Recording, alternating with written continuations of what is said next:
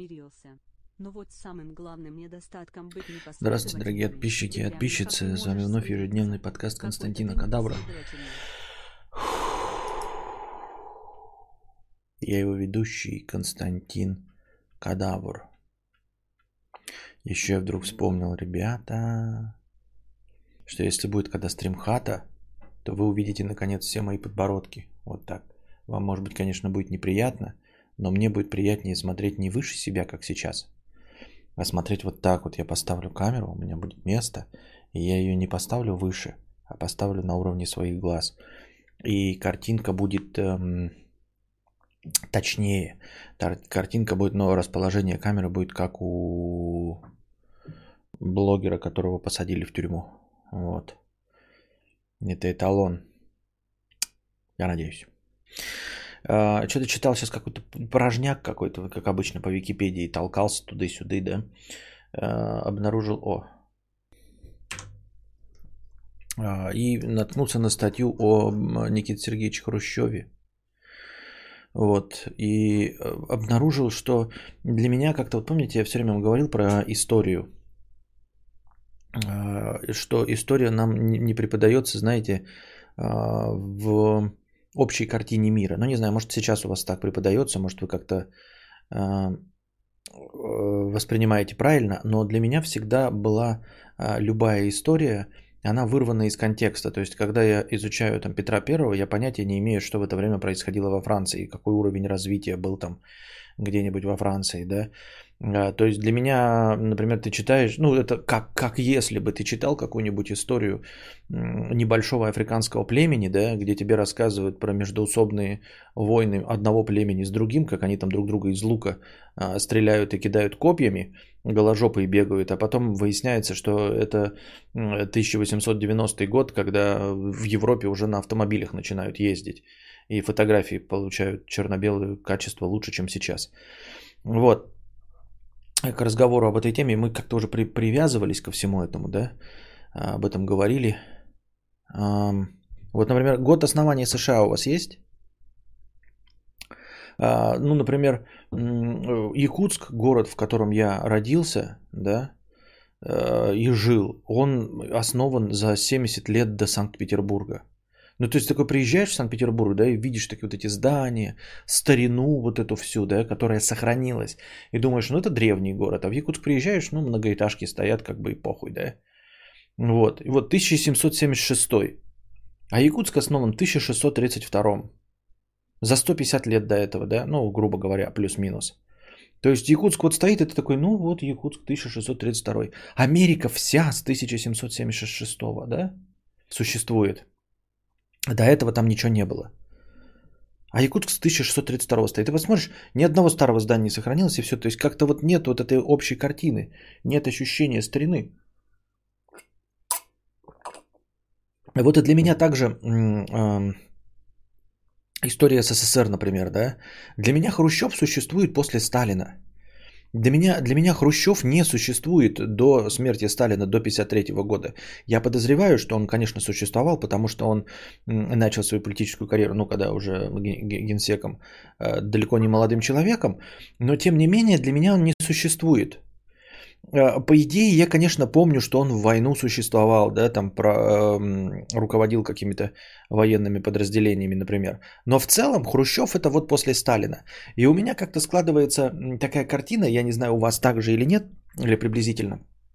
Когда ты э, представляешь э, себе, что типа, ну Хрущев, знаете, там, ну молодой специалист, ну, Сталин уже старый был, а Хрущев молодой специалист, который вот родился буквально там э, за 10 лет до этого, ну, там ему 10 лет исполнилось, и вот ему там как будто 20 лет пришло к 53 году, к моменту смерти.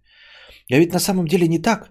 Я фух прочитал, э, Хрущев родился в 1894 году. 1894. За 6 лет до 20 века он родился. Это значит, что мы, когда читаем про революцию 917 года, да, а, про там царское время, про все вот это, понимаете, что в 917 году ему было 23. Как многим из вас здесь присутствующих. Понимаете, Хрущеву уже было 23. А к моменту начала Великой Отечественной в 1941 году ему было 47 лет. 47 лет было ему.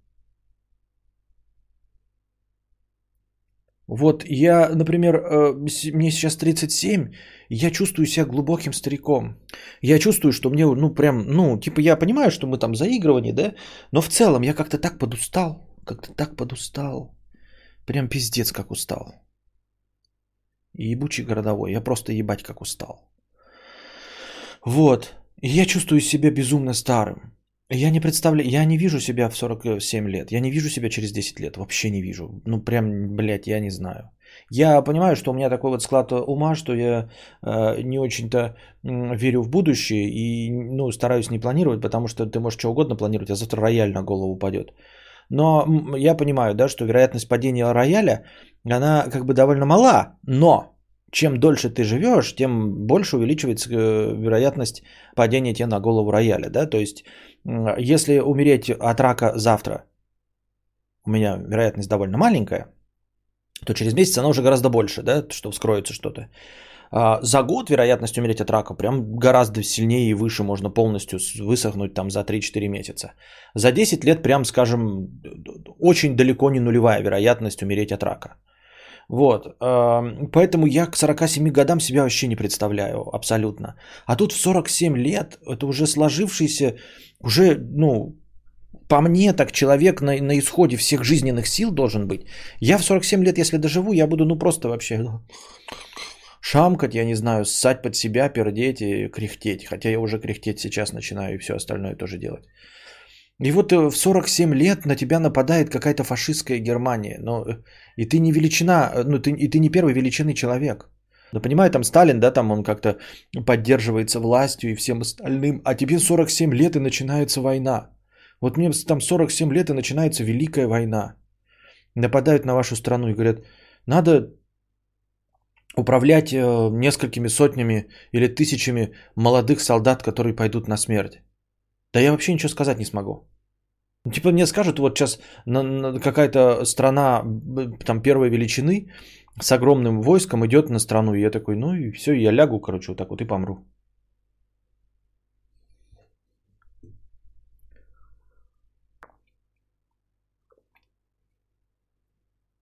Вышла бы замуж за Хрущева, да боялась одного. Говорят, что вместо хуя кукуруза у него.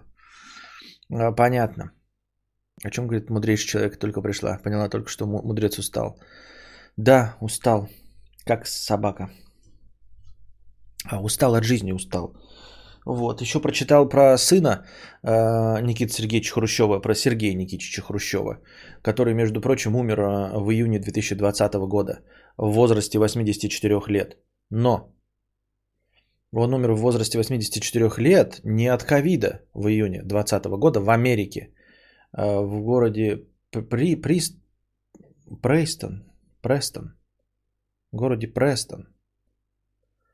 Ну, Неважно. А, И дело в том, что он давно не преподавал, его жена говорит, э, давно не преподавал, и последние два года он чувствовал себя старым. Ее спросили, типа, а чего он умер в 84 года? Говорит, от старости. Ну, как мы знаем с вами, да, в свидетельстве о смерти никогда не пишут «умер от старости». Ну, понятное дело, от каких-то сопутствующих болезней, но она прям настаивала «от старости умер». Вот, он последние два года чувствовал себя уставшим и старым. Вот. А два источника разных, да, какой-то патологоанатом и менты говорят, что он умер от огнестрельного страни- ст- э, ранения в голову. Ну, мы понимаем с вами, да, что такое огнестрельное ранение в голову, э, за которое никто не понес э, ответственности. Вот, в 84 года. И два года до этого он говорил, что чувствует себя старым. Она говорит, нет, это все злые инсинуации. Как и написано в свидетельстве о смерти, он умер от старости. И я такой думаю, а зачем ты настаиваешь? Ну, сказала бы, что там, там от осложнения какого-нибудь чем-нибудь вызванного. Ты не понимаешь, э, что от старости умереть нельзя? Ну, Нет такой диагноза. Никто не пишет свидетельстве о смерти «умер от старости». Поэтому ты заведомо врешь. Потому что она говорит такая, он умер, э, это все про огнестрельное ранение в гол- в голову, грязные сплетни, а умер он от того, что написано в заключении. И я такой, блядь, в заключении точно не может быть написано «умер от старости». значит ты врешь. Потому что ты никогда не видела свидетельства о смерти, походу. У меня бабушке 85 лет, живчик, но ходит иногда и говорит, когда же это все закончится, устала, вот как так можно. А, все, э, все так говорят. Я знаю и знавал много э, пожилых людей, они все так говорят, они все говорят, что типа... Ну, в общем, о смерти они говорят легко и просто и в контексте ожидания ее на днях или раньше. Поэтому, когда вы в киношках смотрите и видите, там какая-нибудь бабка собирает себе, значит, э, сундук похоронный, а, где платье, в которое ее наденут, да, деньги на похороны готовят. Это абсолютная норма. Э, ну, то есть, скорее так. То есть, если вы увидите старика 80 лет, который скажет, что у него не отложены деньги на похороны и нет костюма, в котором его похоронят, то он либо лжет, либо дурачок. Ну, такого я, я не встречал такого. Вот. Ну и все. Ну и говорю время, да, вот я вам говорил уже, рассказывал вам про время, что это странная канитель. Вот мне 37 лет, вы меня сидите и слушаете, как вам, по, по вашему мнению? Ну я же не сильно старый, да, по, э, хотя бы по манере рассказывать, там, по кривлянию иногда на камеру, сценки всякие. Но тем не менее, моя бабушка родилась в царской России. Я же вам тоже это уже рассказывал. Моя бабушка жила при трех властях. Она полностью пережила коммунизм. Тот, от памяти которого мы не можем до сих пор избавиться – Понимаете? От совкового прошлого, в котором люди видят какую-то э, какую панацею, совковое прошлое, оно, оно даже в рамках истории России занимало милипиздрическое время, вы понимаете? Совок просуществовал, по сути дела, это, как, это временное какое-то правительство было, это было временное помешательство. Я поражаюсь, как люди этого не замечают, это было временное помешательство. Оно было в течение жизни моей бабушки, Моя бабушка прожила э, 5 лет в царской России и потом еще 10 лет э, в демократической России. Она полностью пережила всю полностью э, с, с, Савдепию. Полностью всю Савдепию от начала и до конца. Понимаете, как можно говорить о том, что э, эта концепция вообще в принципе живучая? Я уж не говорю о том, что она разрушилась, да, и поэтому не живучая. Но в целом концепция, которая просуществовала – Меньше жизни стандартного человека. Она ведь даже не партийный работник. У нее не было э, этих, как его, отдыха в, э, в санаториях для политиков. Нет, мы никакие не элитные, ничего. Б- обычная баб, баб, бабушка. Родилась в 1912 году. Вот. И э, все. И она пережила полностью весь Советский Союз. От начала и до конца. Ей было 5 лет. Понимаете, она точно понимала, что такое царь-батюшка, потому что в 917-м только начали говорить. То есть она ощутила. Я в 5 лет помню же себя, я ну, ну не помню, конечно, себя, но в целом, да, а, в 6 лет закончился Советский Союз. Я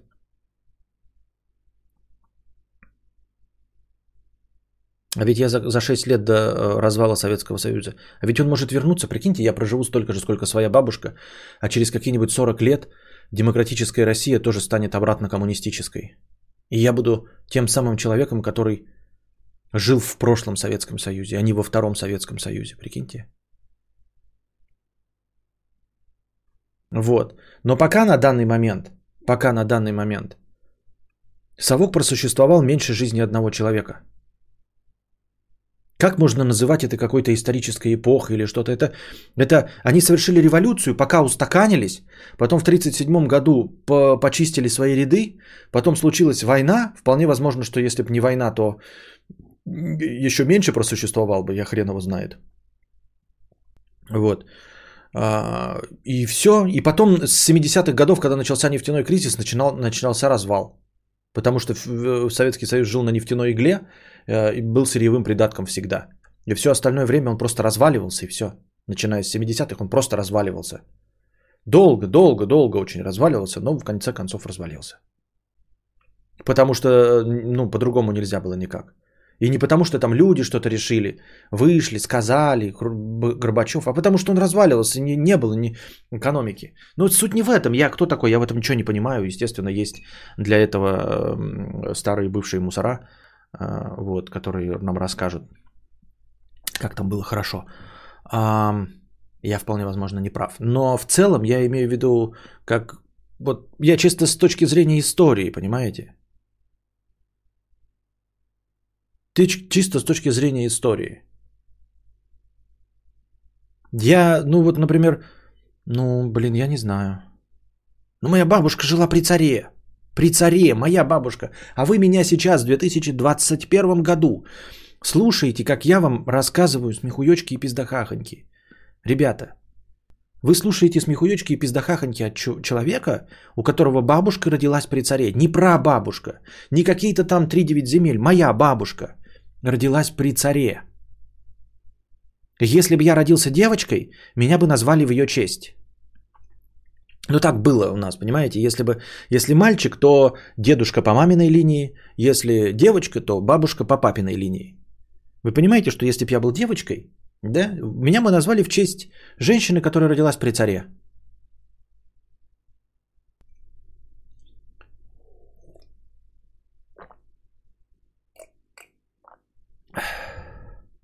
Вот. Ведь реально очень много предков в моей семье пережили СССР от и до. Даже удивительно, учитывая медицину, войны и подобные вещи. Именно, именно, понимаешь, я тебе говорю, насколько мы, так, мы скажем, например, 70 лет, ну типа много, да? Ну типа много, кажется, кажется, что много. Вот, но мы не можем, типа, а как это вот в историческом контексте? Насколько 70 лет это много? Да, ну там, например, как Французская республика просуществовала 15 лет, 20. А 70 это много или мало? И тут мы говорим, что в контексте человеческой жизни человек мог пережить. Так не просто пережить, понимаете, если бы сейчас, то говорят, что сейчас рожденные дети, да, после 20 после э, 2000 года, они приблизятся в возрасте к 100 годам. Ну, то есть, если не будет там третьих мировых войн и всего остального, то медицина им позволит прожить по 100 лет. То есть, в среднем у них возраст станет 95, там, например, да. Вот. А мы говорим о 20 веке в котором было две мировые войны. Две мировые войны. То есть в такой и так, и без того, а, э, в, тот, в такой и без того опасный для выживания период, просто выжить было сложно. А тут люди пережили целую историческую эпоху. Значит, эта историческая эпоха была маленькая. Это как вот это, там типа, эм, эм, великий, могучий, эх, ты откуда пришел? Из Советского Союза. Что-то не слышал такого. Советский Союз, небось. Маленький. Но маленький, не маленький. 70 лет просуществовал. Ну, 70 лет просуществовал. Но у кадавра бабушка родилась э, при царе. Ну, не знаю, родилась, не родилась. За 70 лет э, победил во Второй мировой. Ну, победил, не победил. Но за это время человек Э, пережил две мировые войны и все равно пережил э, твою историческую эпоху. У меня бабушка много чего видела, но сейчас уверенно юзает микроволновку и по рукописной инструкции смотрит телек через смарт-ТВ. Ну вот. У моей бабушки много фотографий мертвых братьев, семейств в целом. Скажи, что за бред был раньше фоткать людей в гробу. В начале 20 века вообще трупы подвешивали на подставке и делали фотосессию. Я не знаю, откуда у твоей бабушки столько фотографий. У меня фотографии есть старые, старинные. Там нет ни одной фотографии с похорон, с гробами или что-то в этом роде. Ничего подобного нет, никогда такого не видел. Коммуняки говорят, совок неудачная попытка. Поэтому нужно дать им вторую попытку, чтобы все исправить. Но я не понимаю тоже, о какой попытке идет речь. Вот я вот всю эту макулатуру не читал, ничего не знаю, но даже я поверхностно слышал, что э, путь же должен быть эволюционный. Или нет? Или что? Когда общество будет к этому готово, а ну, на, нас, нас, нас настырно нельзя построить. Ну как, блядь, приди в пещерным людям и скажи, будем, блядь, сейчас, ребята, жить в цифровую эпоху. Вот вам, блядь, смартфоны, нахуй, вот вам феминизм, мету, блядь, ЛГБТQ+, все, живите, блядь. Че, ёбнулись, что ли? Ну и также сейчас вот сейчас, э, лысым э, говорящим обезьянам попытаться рассказать про коммунизм. Что за бред, блядь? Про проект Венеры еще расскажите.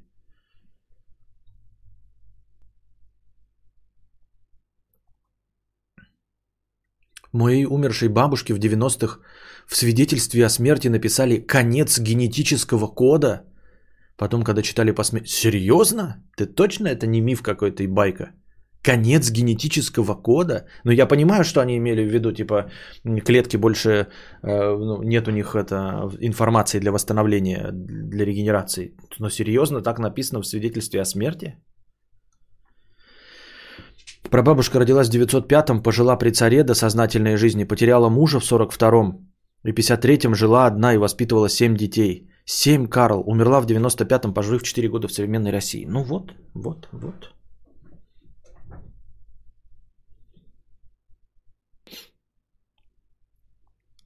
Удивительно, что люди дожили до 2021, хотя прививки около двух столетий существуют. Как люди вообще не переубивали друг друга? Это я тоже задаюсь этим вопросом. я говорю, вот мне, допустим, интересно, я фильм смотрел какой-то про Тургенева, да? И он там едет в бричке, не он, а герой какой-то. И они что-то там говорят про лес. И он такой говорит, вот, типа, отряхнитесь, чтобы клещей не было. И я такой, опа, точ... я такой, точно, блядь, точно. Такой, блядь, точно. Клещи, ёптать. Типа клещи, болезнь Лайма, боррелиоз. Алло, Алёша, блядь, как? Как вся Сибирь-то выжила? Вы понимаете, что сейчас я приезжаю когда к родителям, да?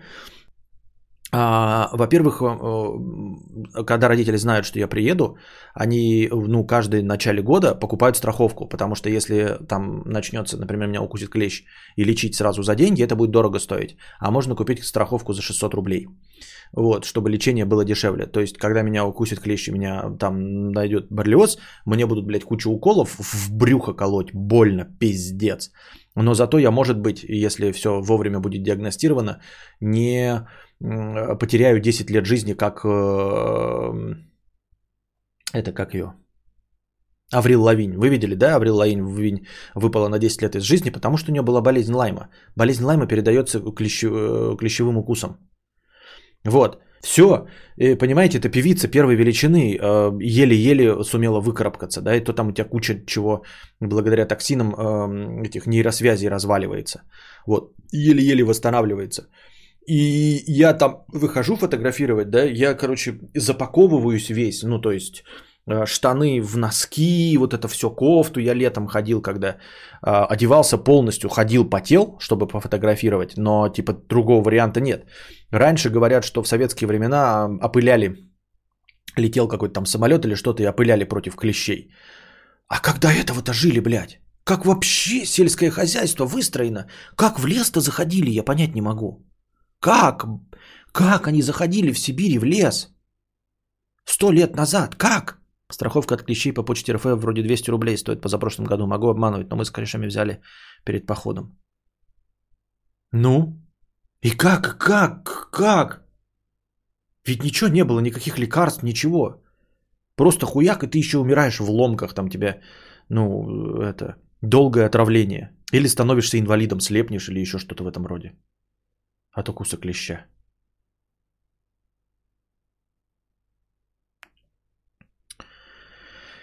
Ценность жизни ниже, просто умирали, наверное, да и все. Что значит просто умирали? Как дожили до этого? Вымереть должны были все, понимаешь? Если ты 60 лет ходишь по лесу, тебя кусает клещ. Он не может тебя не кусать, а это значит, что вымереть должны были просто полностью, подчистую все. Я удивляюсь, когда, как чума была, как чуму можно было пережить, не понимая, э, ну, собственно, способов передачи.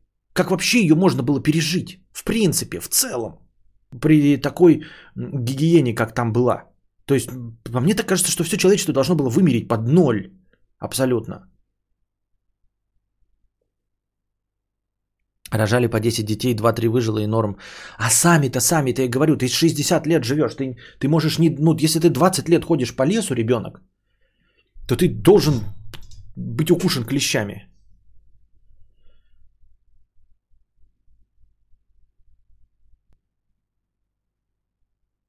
Так, 997 рублевый донат был, да? Ты, кстати, он не первый и не единственный. Антон Фре, 997 рублей с покрытием комиссии. Костик на стримхату, хэштег стримхата. Э, всего самого доброго тебе и твоим родным, близким людям от души. Спасибо. Так, э, наша постоянная рубрика «Что дружит бесе?» 997 рублей вне очередной донат. А, энцефалит не так давно заброшен в Сибирь с востока. До этого не было его, да?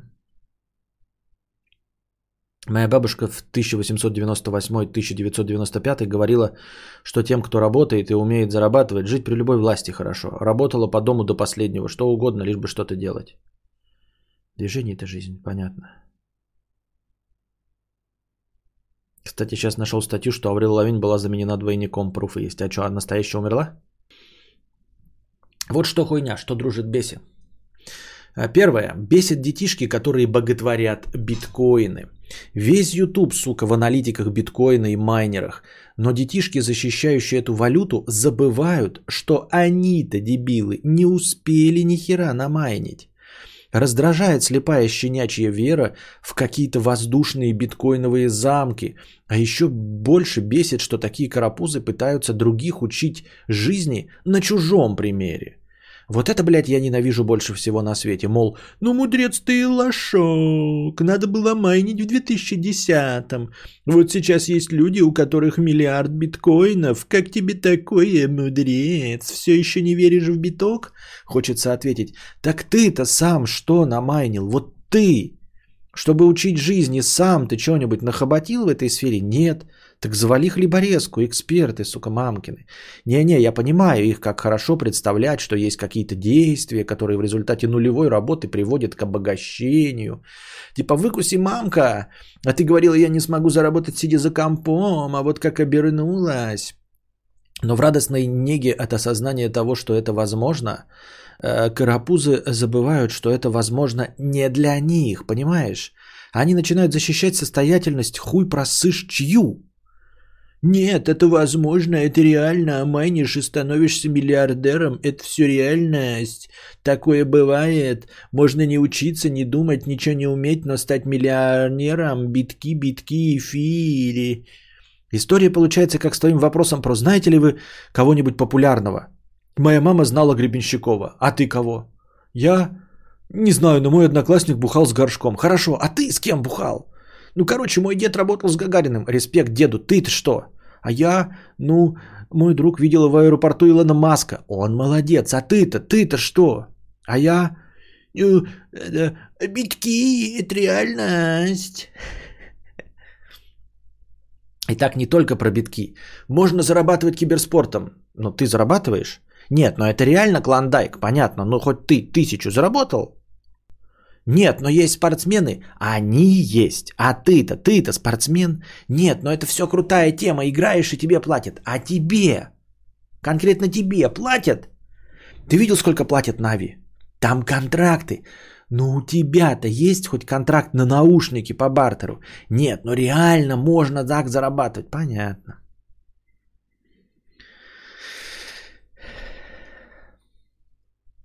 Второе. Кстати, по поводу военных преступлений я тоже никогда не мог понять, в чем соль. У меня никогда не укладывалось в голове, что сбросить бомбы на окопы, чтобы людей разметало как говно по стенкам, оторвало ноги и руки, и они ползали с культяпками по грязи, крича от боли в предсмертных судорогах, это норм. Но если мы тех, кто сбрасывал так бомбы, вовремя в пледу не покормили, это преступление. Если мы с крупнокалиберного пулемета разрываем тела 18-летних пацанов в клочья, и они пытаются засунуть себе кишки в разорванное брюхо назад, мы красавчики. Но если мы хоть как-то припугнем тех, кто этих пацанов рожал, кормил, экипировал и посылал на фронт, мы гниды, ведь это действие против гражданского населения. Заложить везде мин, на которых будут подрываться тысячи мирных людей спустя десятилетия, это норм. Взять в заложники кого-то, чтобы у тебя не стреляли – преступление. Кстати, по Женевским конвенциям раненых и больных надо подбирать и оказывать им помощь. Ты такой, погодь, так это же мы ему ногу пулями перебили. Может, пристрелим его нахер? Нет. Его надо вылечить, потом кормить, судить, а может даже отпустить. Эй, стоямба, так он же в нас стрелял. Не ебет. Кормить и отпустить. Да идите вы нахуй с такой войной. Согласен полностью. Согласен полностью. Что-то еще такое есть. Но вот насчет мин-то как раз-таки осуждают, когда ты мины там на мирные жить, это, ну, типа противопехотные. Вот. Но в целом, да, абсурд вот этой ситуации э, действительно. Я тоже не понимаю, это какие-то... Э, говорят, что типа эти правила игры э, созданы для того, чтобы война не заканчивалась смертью всех. По-моему, я это где-то читал. Не помню, ретранслировал вам или нет. Ну, короче, на самом деле эти правила, вот эти Женевские конвенции и все остальные э, э, договоренности о том, что пленных не убивать, о том, что, э, по идее, э, не нужно бы насиловать и убивать мирное население, это все э, договоренности в обществе, чтобы война не заканчивалась смертью всех. Понимаете? То есть э, в конце войны э, должен быть кто-то, кто подпишет э, договор о капитуляции, понимаете? То есть должен быть вагончик, и от проигравшей страны должен выйти человек, подписать э, капитуляцию, и война должна закончиться. И она должна закончиться не смертью всех. Именно поэтому никто из официально не поддерживает и все против кровной мести. Потому что кровная месть, по сути дела, если она будет по-настоящему кровной до конца, она приведет к вымиранию всего человечества. И я не помню, вам рассказывал или нет, почему-то мне такое ощущение, что я это рассказывал совсем недавно. Короче, смотрите, э, почему э, после войны, вот говорят, мирное население, типа берем в плен, но не насилуем, не убиваем, например. Хотя бы не убиваем. Насилуем, ладно, но не убиваем. Вот, потому что когда враг соберется обратно, а, если вы вырезали всю его семью, ну, например, мы отошли от города Москвы, например, в 1812 году, пришли французы и всех, кого поймали, вырезали вот просто подчистую. Но это же война, правильно? От захватническая война, почему бы всех не вырезать? А дело в том, что когда последние партизаны соберутся, вот когда они придут к вам, они не пощадят никого. И есть такая мысль, что иногда в стародавние времена, до того, как вот эти, э, ну, договоренности, они всегда были как бы такие, не договоренности, а оно витало в воздухе, не надо было договариваться то всякие дикие племена типа монголо-татар э, и всех остальных это была мотив, мотивирующая сила. Э, дескать, ни шагу назад. Смотрите, вот, например, какое-то племя монголо-татарское нападает, и главарь ихний, да, а, Бек какой-нибудь, да, ну или какой-нибудь хан Бекет, например, говорит, вырезайте нахуй подчистую всех, кого найдете в живых. Военные такие, э, блядь, э, ну типа, это же как бы нас же за это, блядь, э, не похвалят. А он это специально делает, что если э, потом будут отступать, то они понимают, что им смерть. То есть это как бы, понимаете, э, разорвать все мосты.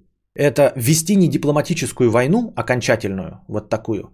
Это означает э, сжечь все мосты после себя, то есть ни шагу назад. Если ты вырезал какой-то город, да, или поселение, то ты понимаешь, что когда тебя будут преследовать, если следующая битва будет проиграна, то ты умрешь. То есть войско, которое вырезает, оно понимает, что назад ему пути нет. Если дали, ему дали приказ вырезать город, и оно вырезает этот город, это значит, что все последующие битвы, они должны драться насмерть и в плен не сдаваться. То есть это дополнительный мотиватор, потому что очевидно, что в плен они сдаться больше не могут. Если вы вырезали город и следующая битва, и вы пытаетесь сдаться в плен, то вам засовывают раскаленную кочергу в жопу, потому что вы вырезали город. Поэтому, естественно, единожды вырезав город, они дерутся уже насмерть, и если понимают, что нужно умирать, то лучше умереть в бою от э, быстрой пули, от быстрой стрелы или от быстрого удара ножом в сердце, чем попасть в плен, после которого вы просто, блядь, умрете нахуй э, в диких муках. Вот. Поэтому такие договоренности это для того, чтобы э, были пути для отступления, чтобы когда ты когда, я не знаю, картина мира изменится, потому что если вы сейчас начнете войну, например, против, ну, грубо говоря, какая-нибудь одна против там Турции, и повырезаете всю Турцию, да, то через сто лет, когда Турция наберет своих там, как это, соберет по сусекам с других стран всех турков, она придет и вырежет обязательно ваших внуков до конца, потому что вы вырезали их. Поэтому стараются до такого не доводить. И никто в современных войнах уже до такого не доводится. Поэтому поэтому Германия ну, осталась существовать. Она, конечно, эм, довольно кровно что-то там делала, да, там убивала, занималась Холокостом, но не под ноль, да. То есть они занимались и все равно свои военные преступления скрывали. Очевидно же, да, что Холокост же раскрылся не сразу, а, и осуждены были не сразу, поэтому, потому что это тщательно скрывалось. Потому что если бы они действительно э, рассчитывали на то, что всех смогут убить и не поработить, если бы не было ни шагу назад, то Они бы вырезали под ноль побежденные страны. А тут они оставляли их, а если были э, преступления военные, такие как э, Холокост, то их скрывали тщательно. Все равно скрывали. В любом случае их скрывали. И поэтому она осталась существовать. Потому что если бы по правилам какого-нибудь 1600-х годов, и они начали бы вырезать здесь, то я думаю, что справедливо было бы, что если Советский Союз пришел бы в Германию, он бы вырезал германцев всех под ноль. Ну, то есть это было бы справедливо, понимаете, если Германия идет и э, не оставляет после себя ни одного живого э, русского, да, э, то, естественно, когда э, меняется ход войны, то, естественно, когда приходят русские, они уничтожают Германию. То есть никто уже не подписывает никакой э, этот... Забыл слово, только что его говорил никакую капитуляцию не подписывает, и все, и полностью всех вырезают под ноль. Поэтому э, устанавливаются такие негласные правила, а потом уже и гласные, вот эти Женевские конвенции и все остальное. Но это да, это такое принятие правил игры. То есть мы как бы убиваем друг друга, то есть мы меряемся силами, но не насмерть. Ну, по сути дела, по сути дела, как бой в ринге в боксе. Ты добиваешься того, чтобы э, человеку нанести тяжелейшую черепно-мозговую травму. Правильно? Ну, то есть ты вырубаешь человека, нокаут. Это тяжелая черепно-мозговая травма. А, в большинстве э, случаев, дорогие друзья, мы с вами очень редко в своей жизни встречаемся с нокаутами. Но у меня был там в детстве э, и нокаут это сотрясение мозга. Я после этого три дня валялся. Я упал, и у меня было сотрясение мозга. Вот это, это нокаут, это тяжелая черепно-мозговая травма. Э, и, ну, на ринге люди дерутся, нанеся черепно-мозговую травму, но не желая убить. То есть, ну, то, понятное дело, что можно же добить до смерти. Но это происходит на ринге. Мы как бы выясняем, кто сильнее, но не до смерти. Но, по сути дела, это та же война с Женевской конвенцией. Я так думаю, мне так кажется.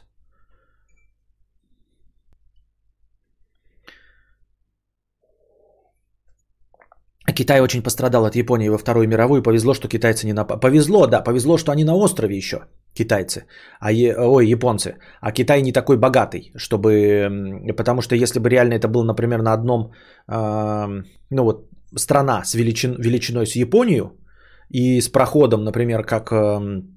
Корейский полуостров, то не исключено, что большая китайская сила могла бы просто стереть с лица земли Японию всю полностью нахуй под ноль, например. Вот, а они не сильно богатые были, чтобы флот построить, пока, знаете, кровь кипит, чтобы вернуться и их нахуй разнести к, к ебеням. Ну вот, может быть я не прав, но вот так я вижу это.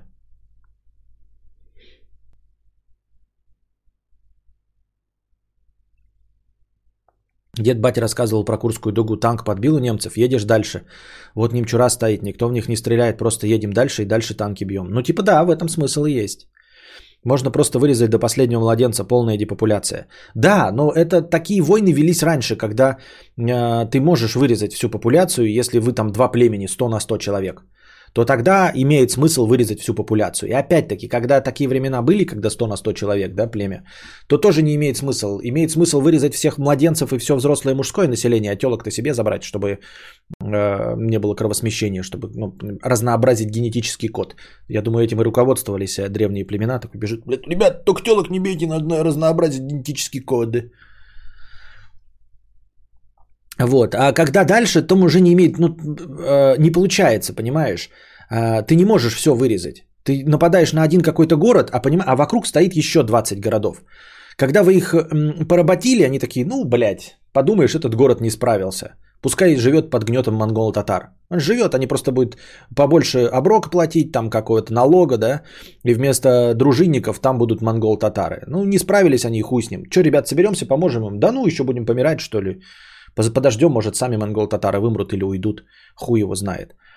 А когда монгол-татары вырезают э, один город, то все, тогда бежит по вестям, они вырезали полностью город. Вы понимаете, что э, любой из нас может стать следующим. Если даже вы не самый ближний, то потом до вас доберутся, а это будет вырезание.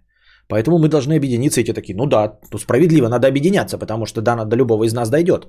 А это, блядь, кровожадные черти. Поэтому если вырезается город, то, а, естественно, все остальные собираются, а те сидят такие, мы вырезали город, а теперь против нас 20 городов. а мы вырезали. Ну, шансов у нас нет никаких, пиздец. Все, конец нахуй. И, кстати, монгол-татары так никогда не делали. Это я так просто в пример привожу, чтобы вы ориентировались по времени. Монгол-татары такого ничего подобного не делали.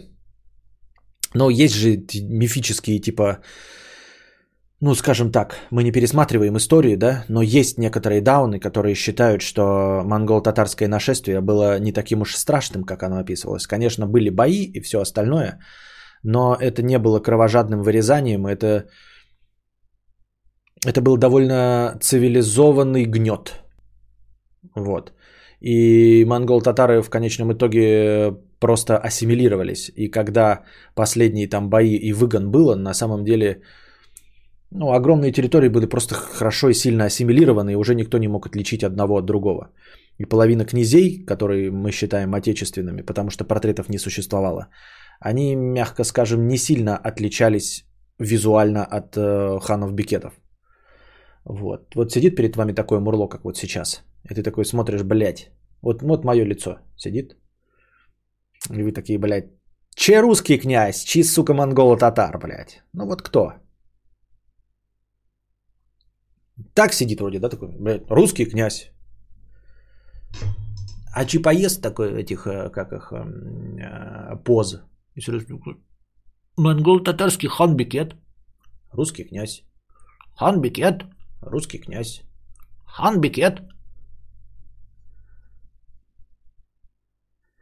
Вот. И я читал книги, всем советую, кстати, да, кто это Тор Мангал.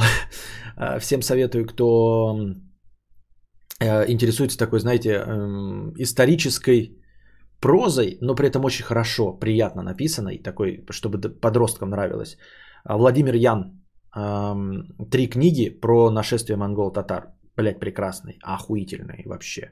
Владимир Ян – это такой ученый, э, историк, э, писал вот такую популярную литературу, и он написал самое известное у него из трех книжек про э, нашествие монгол-татар на Русь. Понятное дело, художественно но там прям показывается, что это были не какие-то прям совсем дикари и варвары, они взаимодействовали, они говорили на языках, на которых нападали, они принимали дипломатов, там были переговоры. Конечно, и были моменты вырезания и всего остального, то есть но в целом, как бы, э, они тоже руководствовались э, вот этими гуманистическими принципами, исходя из того, что они все-таки, ну, хотели с кого-то собирать оброк. То есть это было не нападение просто вырезать или там территорию. Они просто захватывали эти территории, чтобы с них собирать деньги. Поэтому у них не было оголтелого, давайте все вырежем. Смысл, это наши дойные коровы. Мы с них потом золото будем собирать. Как-то так это все работало. Вот. И они не против, как и сейчас китайцы, ассимилироваться были. Вот. Э, сажать своих наместников, э, каких-то коллаборационистов сажать э, вместо себя, которые их поддерживали. Поэтому там такая была довольно сложная и разветвленная дипломатическая сеть. В общем, крайне интересно. Рекомендую, вот кто-то спрашивал, что почитать вот эти три книги Владимира Яна. Я один раз случайно наткнулся такой просто у себя где-то у родственников, у родителей. Нашел такой Владимир Ян, там что-то, блядь, было Ханбаты или что-то такое. Книжка прям совдеповская, да. В точности так же тоже, чем страдает, например, Чингис Айтматов. Ты такой думаешь, Чингис Айтматов, думаешь, ну какая-то местечковая литература. Кстати, вот эта местечковая литература, которая была в Советском Союзе э, с привязкой вот к национальности, а, да и вообще в целом, а, она, конечно, очень много страдала от советского, а, и может быть это не прям эталоны литературы, но в целом огромное количество из этого можно читать, и это будет интересно. Ты такой, ну, читаешь, как советское кино, причем хорошее советское кино, не такое, как трактористы там, да, прям с дикой пропагандой, а просто такое добротные драмы, вот добротные нетфликсовские драмы, ты понимаешь, что их писали в Советском Союзе, то есть где-то там должны стоять, там типа Советский Союз это хорошо, но в целом это целеустремленные люди, которые вот что-то там строят, вообще ништяк. Я читал якутских писателей, ну, потому что я в Якутске жил. Чингис Айтматов вообще гений, просто безапелляционный гений, вне зависимости от того, в какие времена он жил. И вот Владимир Ян, а, он вообще ну, в царской России еще родился и просто не переехал, то есть у него нет Э, какой-то привязки прям к советскому прошлому. Тем более исторические книги писал. И вот я эту книгу смотрю, Владимир Ян, она еще в мягкой обложке. И там что-то Хан Баты, издательство что детской литературы или подростковой литературы. Думаю, ну шляпа. Открываю и как давай, думаю, ебать, думаю, нихуя, приколдес вообще. Офигительно. Читается как э, фэнтези, как хорошее, ну вот такое э, э, реалистичное фэнтези, как «Игра престолов». Даже получше. Ну, потому что «Игра престолов» переведенная, а это на русском языке на очень хорошем написано. Вот. Как читаешь, как фэнтези такое. Э, много-много персонажей, но они настоящие. Василий, а я сказал Владимир, да? Василий все-таки Ян, извините. Ну вот я вот э, с именами писателей тут будьте здрасте. Я еще не помню ни одного названия. Вот. Не так давно встретил Хову на улице. Главное, посчитал спросить, что он думает про тебя. Он ответил, Кадавр неплохой мужик, жаль, не общаемся. Где ты его встретил? И стал он с тобой говорить, ага.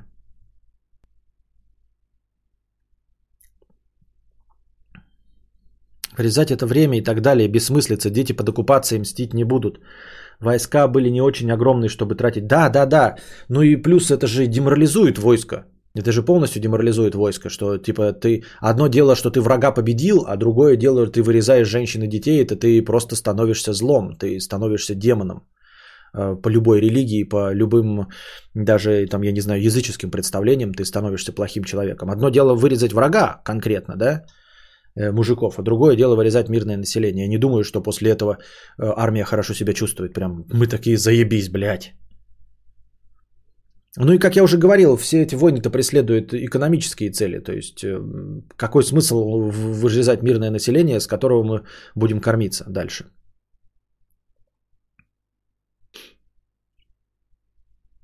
Даниил Тринкунов становится спонсором моего канала. Спасибо, Даниил, что стал спонсором. Третье. Мы все еще читаем простыню от дружи. Кстати, а, вот что еще не понимаю, чем-то похоже на предыдущее бомбление. С какого хера на Ютубе считается зашкварным кидать страйки за использование контента чужого? Типа, фу таким быть, кинул страйк, крыса. А как же свобода слова? А как же использование для цитат? Ну ты крыса. Я, может, стар, конечно, но имхо, пошли нахуй те, кто для засера меня используют мой контент. Я желаю им рака жопы и сделаю, сделаю самое простое действие, чтобы им помешать меня хуесосить. Кину ебучий страйк. И буду радоваться и хлопать в ладоши, если их канал удалят. Ну, потому что это война, блядь. Я на ютубе всякие детишки начинают придумывать женевские конвенции. А я этого не выкупаю. Меня на ютубе никто не хуесосит, слава богу. Но мне обидно за тех, кого обвиняют в кидании страйков. Мол, чувак сделал же что-то недостойное. Ну, типа, да, я делаю плохо тем, кто меня хуесосит. А что я должен делать? Если кто-то на ютубе скажет кадавр хуесос, ребенок у него некрасивый, жена плохая, разве не по-честному будет кадавру накидать по возможности страйков на такой контент? Не понимаю. Ну, да, на самом деле да. На самом деле да. То есть э, конкретно я, например, там что-нибудь, э, во-первых, э, ну не, довольно редко бывает так, чтобы кто-то касался жены и детей, но в целом а, но в целом я тоже поддерживаю. Ну, то есть я страйкать могу легко и просто. Я и э, того, кого не следует называть, наш собственный берлинский пациент, а я ему тоже кидал э, страйки, когда он меня, бля, доводил. Вот. И я это понимаю. Ну, в общем-то, я-то беспринципный человек. Я думаю, так что, если вы меня смотрите, вы понимаете, что уж я-то легко и просто кому угодно кину страйк. А если я кому-то не кидаю страйк, то это потому, что я считаю, что это для меня выгоднее. То есть, э, если кто-то хуесосит чисто меня и делает на меня обзоры, то я в большинстве случаев понимаю, что я от этого точно не проигрываю, потому что ну, я не глупый человек, и если люди э, увидят, как меня пытаются засрать, то очень изрядное количество зрителей поймет, э, на чью сторону нужно в общем, переключиться. Но это достаточно высокомерная точка зрения, конечно, но тем не менее. И тем не менее, да, я согласен, что страйкать нужно. Главное, что э, меня не это волнует, не про Женевскую конвенцию и про то, что есть какая-то мотивация, дескать, э, страйкать тех, кто назвал твою жену и ребенка плохо, а про то, что э, люди как бы такие, знаете, мы хотим жить в современном мире с авторскими правами, но только когда мы нарушаем авторские права, а не когда против нас. То есть, а, что значит ты такой говоришь, вот нахуй ты страйки, это, эм, тебя спрашивают, нафиг ты страйк кинул? Но он использовал мой контент, который я создал. Он использовал мой контент, чтобы обогащаться.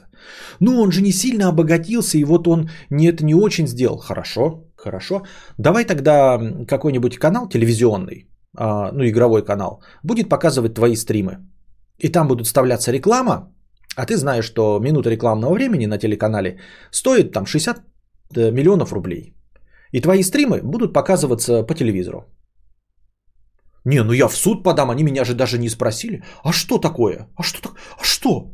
А что? Почему? Ну, зачем тебе спрашивать? Зачем тебе спрашивать? Кто ты такой, чтобы указывать?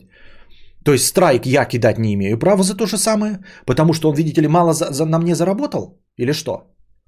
А ты, значит, такой, когда телеканал тебя покажет, а прикинь, тебя покажут, будут твое лицо показывать там в каком-нибудь э, программе Соловьева, Киселева, и будут говорить там, значит, Соловьев будет Киселев говорить такой про тебя, да, какой-то там блогер, Вася Пупкин. Вот Вася Пупкин, он за нас, он говорит, что тот, то-то, боси, пятое, десятое, что он э, против Америки, э, там, против Украины, э, против Навального за Путина. Ты такой, блядь, как, да это же, что, а что, а что?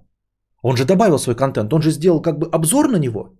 Вот и лицо его внизу с комментариями есть, все по правилам, все, что считается обзором на какой-то контент, это же нормально. То есть ты будешь такой, ну да, нормально. Про меня, значит, по телевизору сказали то, что я не говорил. Я буду такой, ну терпила, блядь, ну я же Женевскую ютуберскую конвенцию подписал, правильно? Так получается? Нет, ты будешь кудахтать, блядь. Ты будешь жалобы, ты будешь в Твиттере писать. Я такого не говорил, блядь. Засудите, уберите этот ролик. Блять, будь последовательным. Я последовательный, я могу страйк могу не кинуть. Но уж точно не по принципу э, не кидать страйки или там Женевские конвенции или прочие залупы.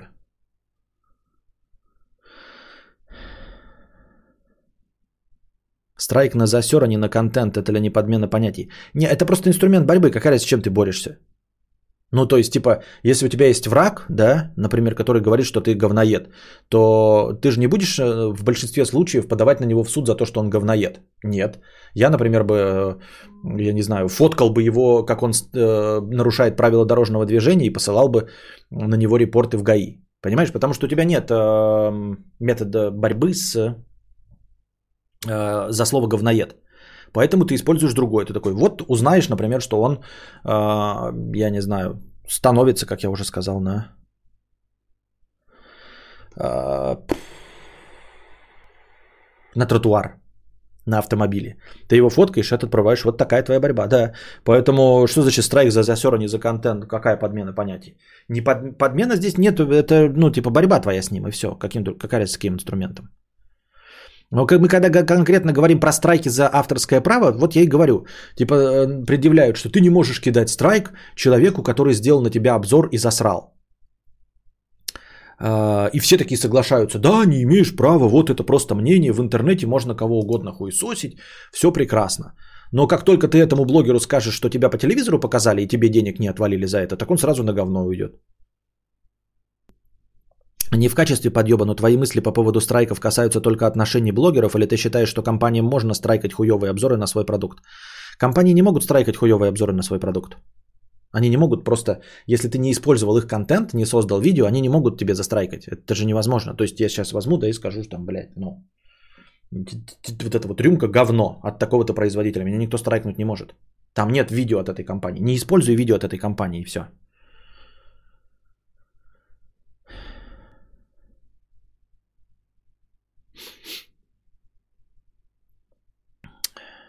Могут? Приводи пример. Нет, ну если вы сейчас скажете, что может, блядь, Nintendo, Nintendo все может. Давайте не говорить про Nintendo. Nintendo, блядь, все может. Nintendo может просто прийти тебе сейчас домой, блядь, раком тебя поставить, в очко выебать и э, снять это на видео, и тебя же засудить за 300 миллионов долларов за то, что ты попал на видео э, о том, как э, директор Nintendo трахает тебя в жопу.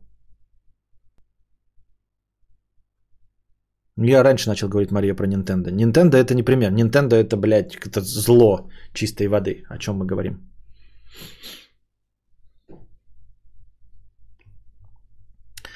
Так. А, у нас заканчивается хорошее настроение. А вообще, а вообще, я сейчас добавлю кое-что. Ага. Прогресс-бар, прогресс-бар. Я вот э, за, за сутки донаты, чтобы ну, не путаться, я их жду, когда мне вывод приходит. И вот сейчас вывод пришел, сейчас я добавлю настроение, о, не настроение, а в стрим-хату. Следите, как поменяется циферка. Я думаю, что вам тоже интересно это наблюдать. Блять, а как? А, а что? А, а, а как? Ебать. А где? Как? Что? А где?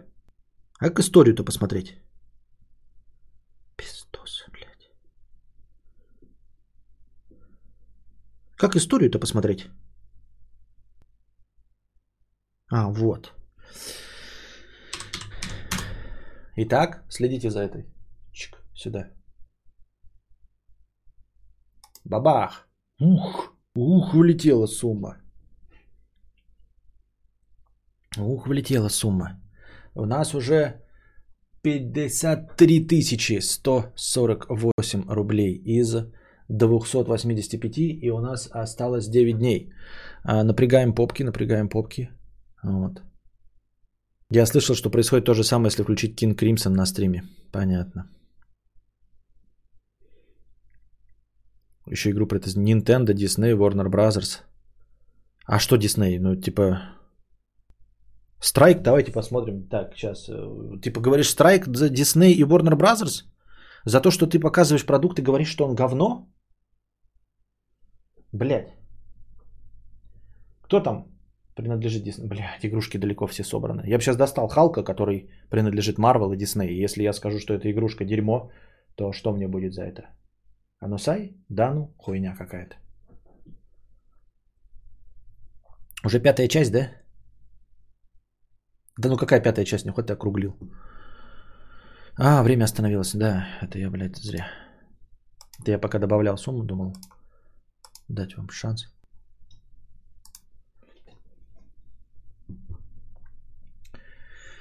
Так, четвертое. Насколько, сука, надо быть тупым дебилом своей тупостью, заставляющим мой мозг болеть, чтобы сказать, что магазины делают то же, что и перекупы плоек.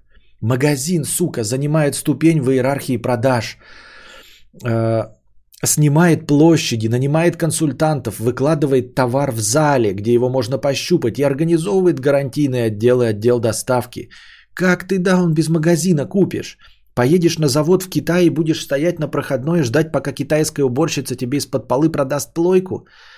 Господи, человек подъебывает тебя, мудрец, а, а въебать ему хочу я. Удачного стрима. Ну да, мы вчера об этом поговорили, что э, продавец это необходимое звено э, по переходу э, с оптовых продаж на розничные.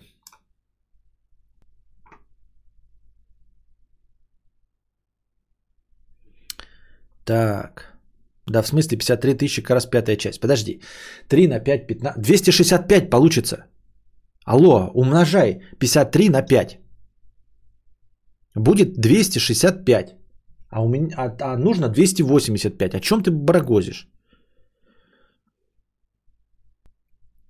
Они страйкали каналы э, за критичные обзоры на вырезанную сцену из Капитан Марвел. Ну там показывали, видимо, вырезанную сцену из Капитан Марвел. Ты не показывай, если я вот буду сидеть вот сейчас и говорить, давай, вот смотри, ни одного кадра нет. я говорю, вырезанная сцена из Капитана Марвел конченое говно. Дисней пидорасы и хуесосы. Марвел пидорасы и хуесосы. Вырезанная сцена из Капитана Марвел полное дерьмище. Просто калище. Все, кто снял и участвовал в этом, дармоеды, голодранцы, э, жидомасоны, рептилоиды и англосаксы. А также англомасоны и жидосаксы. Ждем страйк.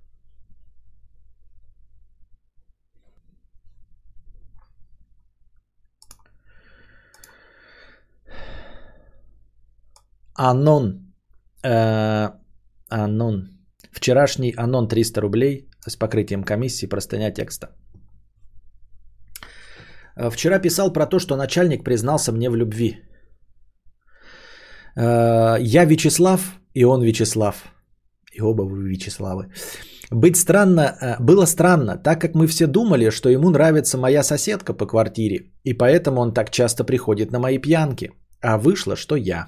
Я тогда, мы единственные остались допивать Звучит правдеподобно. Я в это верю. Мы единственные остались допивать последнюю бутылку виски на кухне. Спросил у него, а почему ты не, заяв... не заявишь о своем выборе? О том, что тебе нравится Аня? Он загадочно посмотрел на меня и сказал, а что если я скажу тебе, что мой выбор это ты? Занавес. На самом деле, если все произошло так, как ты описал, и после этого ничего не произошло, а потом он собрался и ушел, или там пятое, десятое, то с чего ты взял, что это не была шутка? Но вот это звучит как шутка. Типа, когда вас напрямую спрашивают, э, почему ты типа не скажешь, что ты тёлке, тёлка тебе нравится? А может, мне ты нравишься? Обычная шутка и все на пьянке, я понять не могу.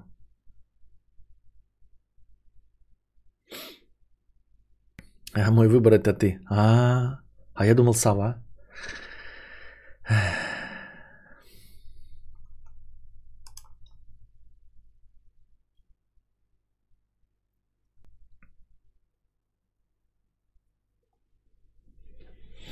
Откупорил начальник его шахту.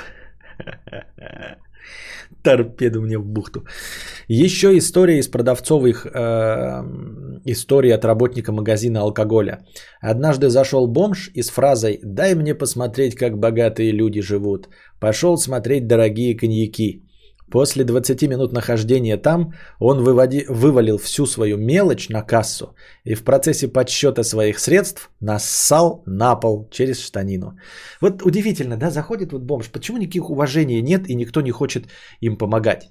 Потому что э, люди опускаются и перестают вести себя как люди. Э, люди не против помочь чистому бездомному человеку, но не бомжу, а вот бездомному человеку, который остается человеком.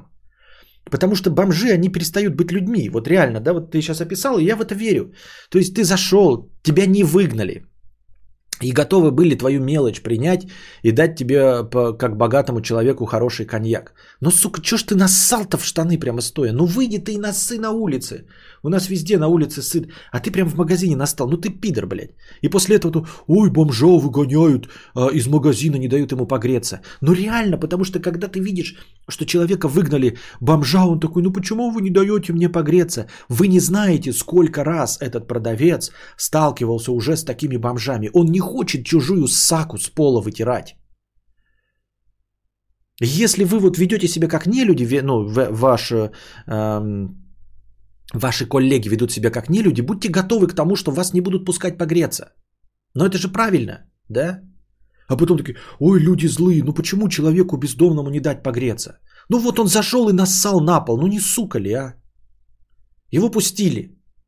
По принципу клиент всегда прав, дали ему вот мелочь высыпать, начать читать, он обоссался, блядь, пидорас, блядь, и хуесос. Пойду посу, кстати.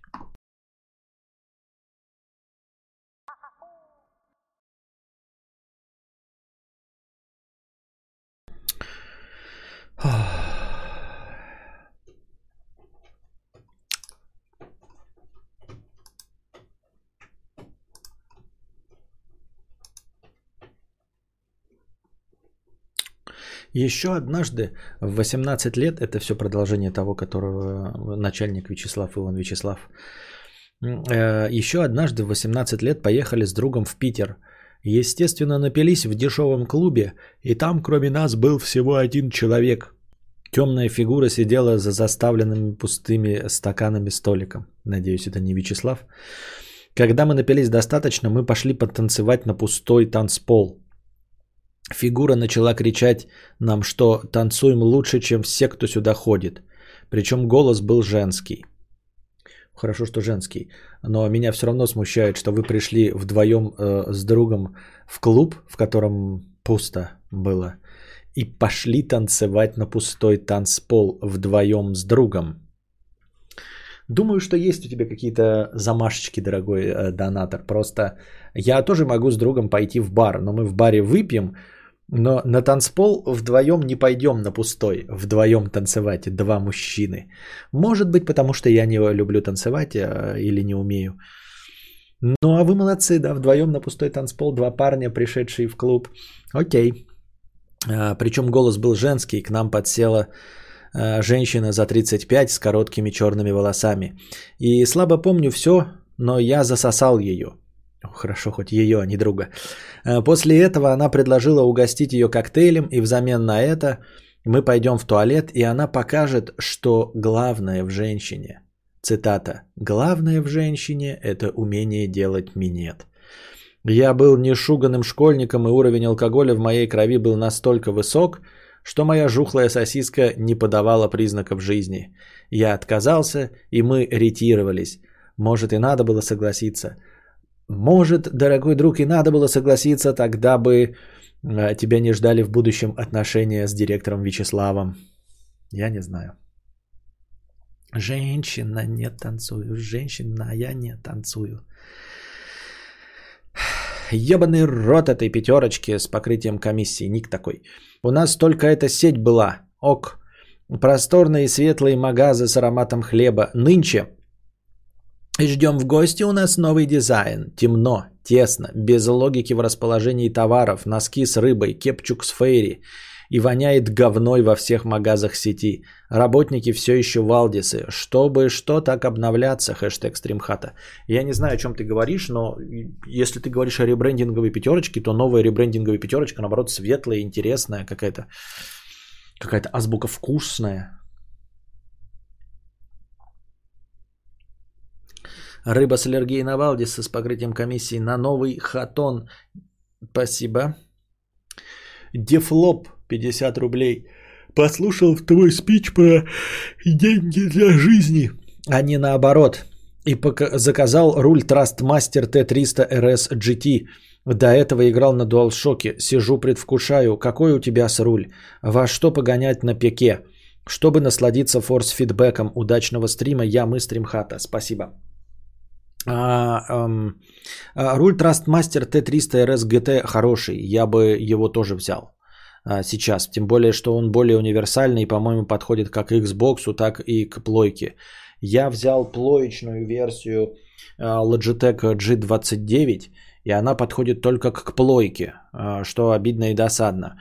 Вот. Эм, какой, ну, я сказал, во что погонять на ПК, чтобы насладиться форс-фидбэком?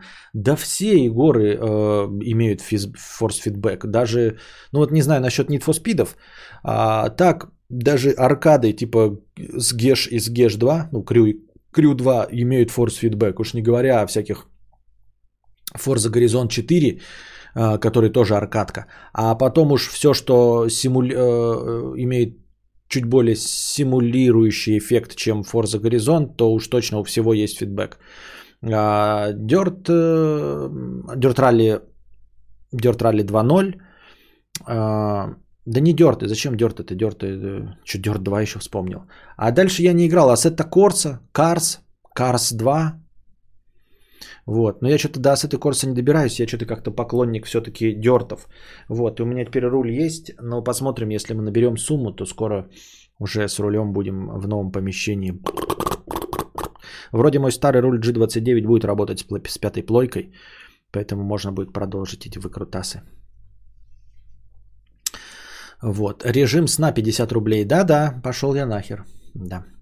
Прыщик, хэштег стримхата, 2 евро. 2 еврика и 2 вопросика. Первый. Какой совет дал бы себе 20-летнему? Что развивал бы, что изучал бы? Я неоднократно отвечал на этот вопрос, в том числе недавно, поэтому ответ у меня заготовлен, и я его хорошо помню. Я никаких бы советов себе 20-летнему не дал, потому что у меня нет опыта успеха. Я не знаю, что говорить себе 20-летнему. Я не знаю, что развивать. Я не знаю, что делать. А если мы говорим про возможность послать сообщение, которому я 20-летний поверю, то тут естественно, да,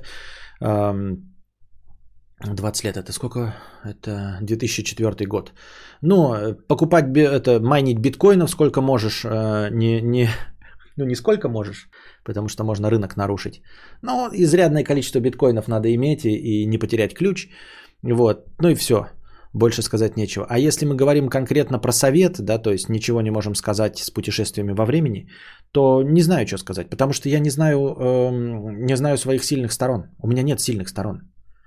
Э, что я могу посоветовать своим себе 20-летнему?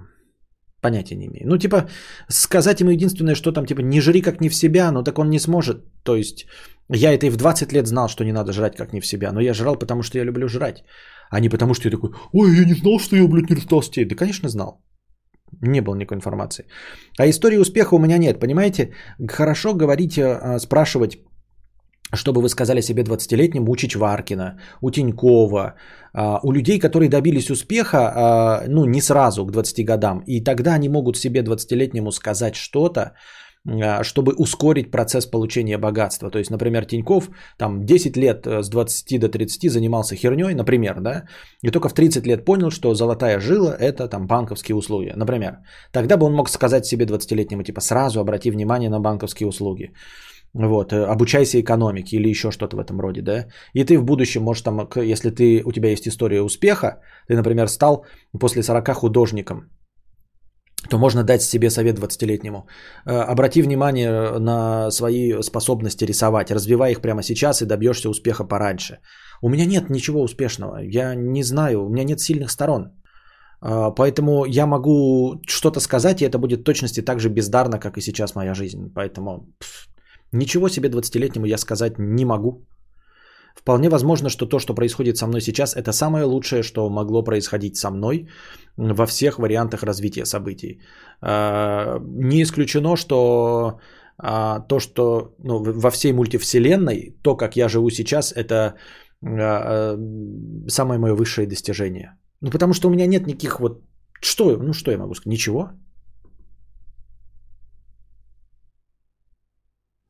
Можно послать себе сообщение о том, чего делать точно не надо. Ну, как я и сказал, а, что делать точно не надо, я бы сказал, там, не жрать, да? Ну и что? Я жру а, не потому, что не знал этого. Я знал, я просто люблю жрать. Посоветовал бы получить высшее образование себе 20-летнему? Нет. Я не знаю, в какой области, мне ничего не интересует. Поэтому нет. Что толку? Диплом иметь? Еще один. О, один. Зачем? Какой, в, какой, в какой области? Вот мне, мне сейчас 37 лет, я не знаю, в какой бы я области хотел себя реализовать, поэтому в писательстве, на, на писателей не учат, диплома писателя не существует. Второй вопрос. Как меньше жрать при похудении?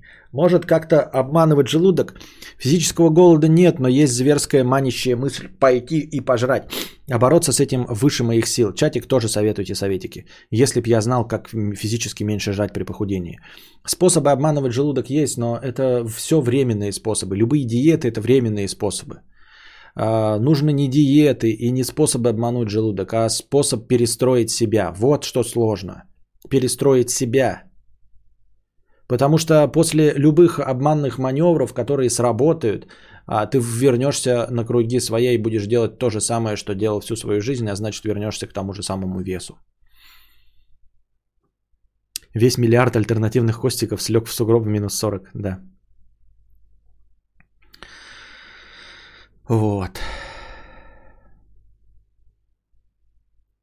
Наконец на стримхату 1000 рублей. Накинем на стримхату 100, 1000 рублей с покрытием комиссии.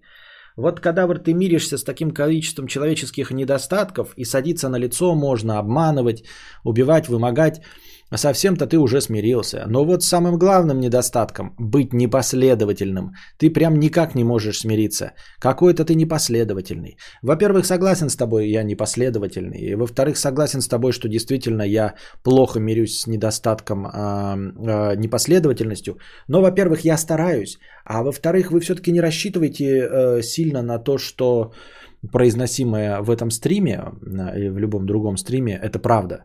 То есть то, как я полыхаю на какие-то вещи э, для ради красного словца, для того, чтобы порадовать вас своими кривляниями и клоунадой, совсем не обозначает, что меня на самом деле это настолько волнует. Если я матерюсь, ору, воплю и полыхаю, это ж не значит, что...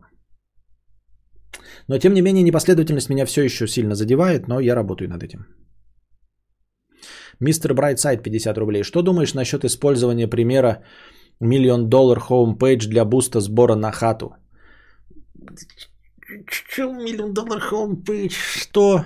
Пример. Все те, кто задонатил от 5к, 10, 20, 30, их ники будут на хромакее.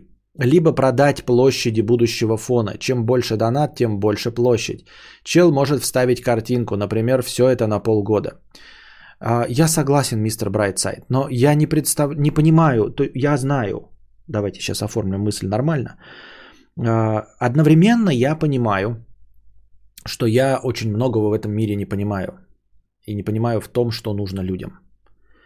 Но как бы одно дело не понимать, а другое дело, мистер Брайтсайд, не видеть, что это вообще кому-нибудь нужно. Никто ни разу этого не предложил. То есть я могу противиться каким-то этим, но такое ощущение, что мистер Брайтсайд, ты единственный, кто на это согласен. А, Я согласен. Если ты хочешь задонатить от 5К а, и получить на полгода а, какую-то часть фона моего стрима, я согласен, дорогой мистер Брайтсайд. Донать. Можешь даже сначала 50 рублей спросить, типа, можно ли вот так, я тебе одобрю, скажу, да, можно, и да, будет на стримхате вот такая часть площади занята твоим именем. Я просто подозреваю, что никому, кроме тебя, этого не нужно, потому что а, ты уже не первый раз это что-то подобное произносишь, или кто-то другой произносил, а, никто не изъявил желания. Ну, никто не изъявил желания, типа, а можно ли мне там вот что? Никто не изъявил.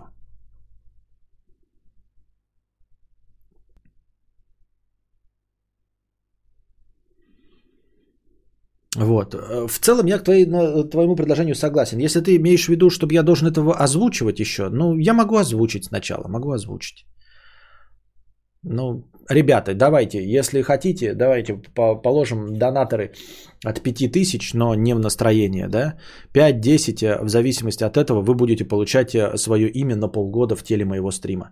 Вполне возможно, что дизайн изменится, вот, и мы где-нибудь там нафигачим картинки. Может быть, действительно кто-то хочет э, получить а, специальное место для какого-то изображения, естественно, не нарушающее ничьи права. То есть э, там не должно быть изображения половых органов, призывов, эм, оппозиционеров и любой политической фигни. Можете свой портрет ставить, можете анимешную картинку, я не знаю, фотку своего кота. Э, Если вам интересно это предложение, пишите, пожалуйста, мне в телегу, пишите мне в донаты, пишите в чате. Рассмотрим, даже рассчитаем, какие можно пиксели, посмотрим, какие бывают. Вот, например, там вот, вот, вот, вот такой квадратик сделать, например, сколько будет? 5000, да? А вот такой вот 10, например. Посмотрим, если вам это интересно. Бесит такие люди, которые советуют, а потом сами не делают. Ну да, да, то есть есть еще вероятность того, что и мистер Брайтсайд не, не готов ни 5000 заплатить. А Сами, с- а если донаторов с 5К будет настолько много, что все просто не поместится, если учесть, что это на полгода? А, это на полгода будет висеть, но возможность задонатить-то у нас осталось 9 дней. Ты серьезно думаешь, что за 9 дней так много людей захотят занатить, задонатить по 5000? Ну, о чем вы говорите, ребята? Если вы в это верите, давайте все вместе соберемся. Вот сейчас 197 человек. По 100 рублей скинулись, будет 20 тысяч.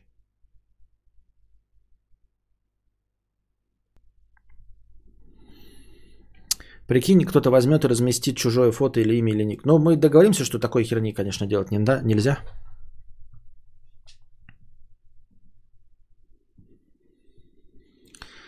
Антон Фрео, это я читал. Мистер Брайтсайд, 50 рублей. Моя бабушка родилась в 1926 в один день с Мерлин Монро. Умерла в 20-м, в ноябре. Другая умерла в конце января 2021. Ей не знаю, сколько было лет, где-то 80. У меня эмоции ноль, родителей только жалко. Это норм? Конечно, норм. Почему ты должен как-то... Если ты не жил с этой бабушкой или жил там в глубоком детстве, ты ну, можешь и не переживать. В чем проблема? Тракторист 100 рублей. Прости, недостаточно. Костик на хату с покрытием комиссии. Спасибо. А, э, да, бегущий трока еще есть. На хату пи- 500 рублей. Еще чуть продлим. Спасибо. Андрей Гусь 150 рублей. Хэштег хатон. Смущение со звуком хлопок.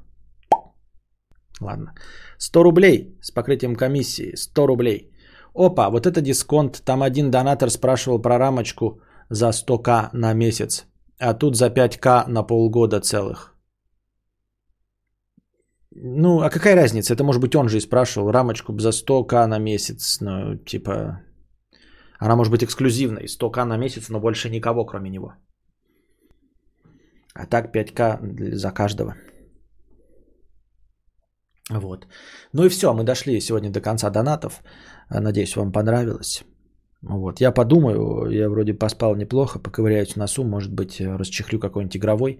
Вчера я установил Immortals Phoenix Rising э, на обе сансоли, демо-версию, и демку прошел. Ну, я демку прошел, но типа не уверен, что я проникся этой игрой настолько, чтобы покупать full версию. Понимаете? Поэтому тут мои полномочия, конечно, все. Илья Ковалев, 100 рублей с покрытием комиссии. Я скинулся, ждем остальных. Спасибо, Илья Ковалев, ты скинулся. Остальные 201 человек многозначительно промолчали. Ждем предложения от тех, кто хочет за 20 тысяч получить э, картинку, э, пиксели на, на моем стриме. А пока держитесь там, э, соблюдайте дистанцию, не снимайте маски, э, при- приходите завтра, донатьте в межподкасте. И вот.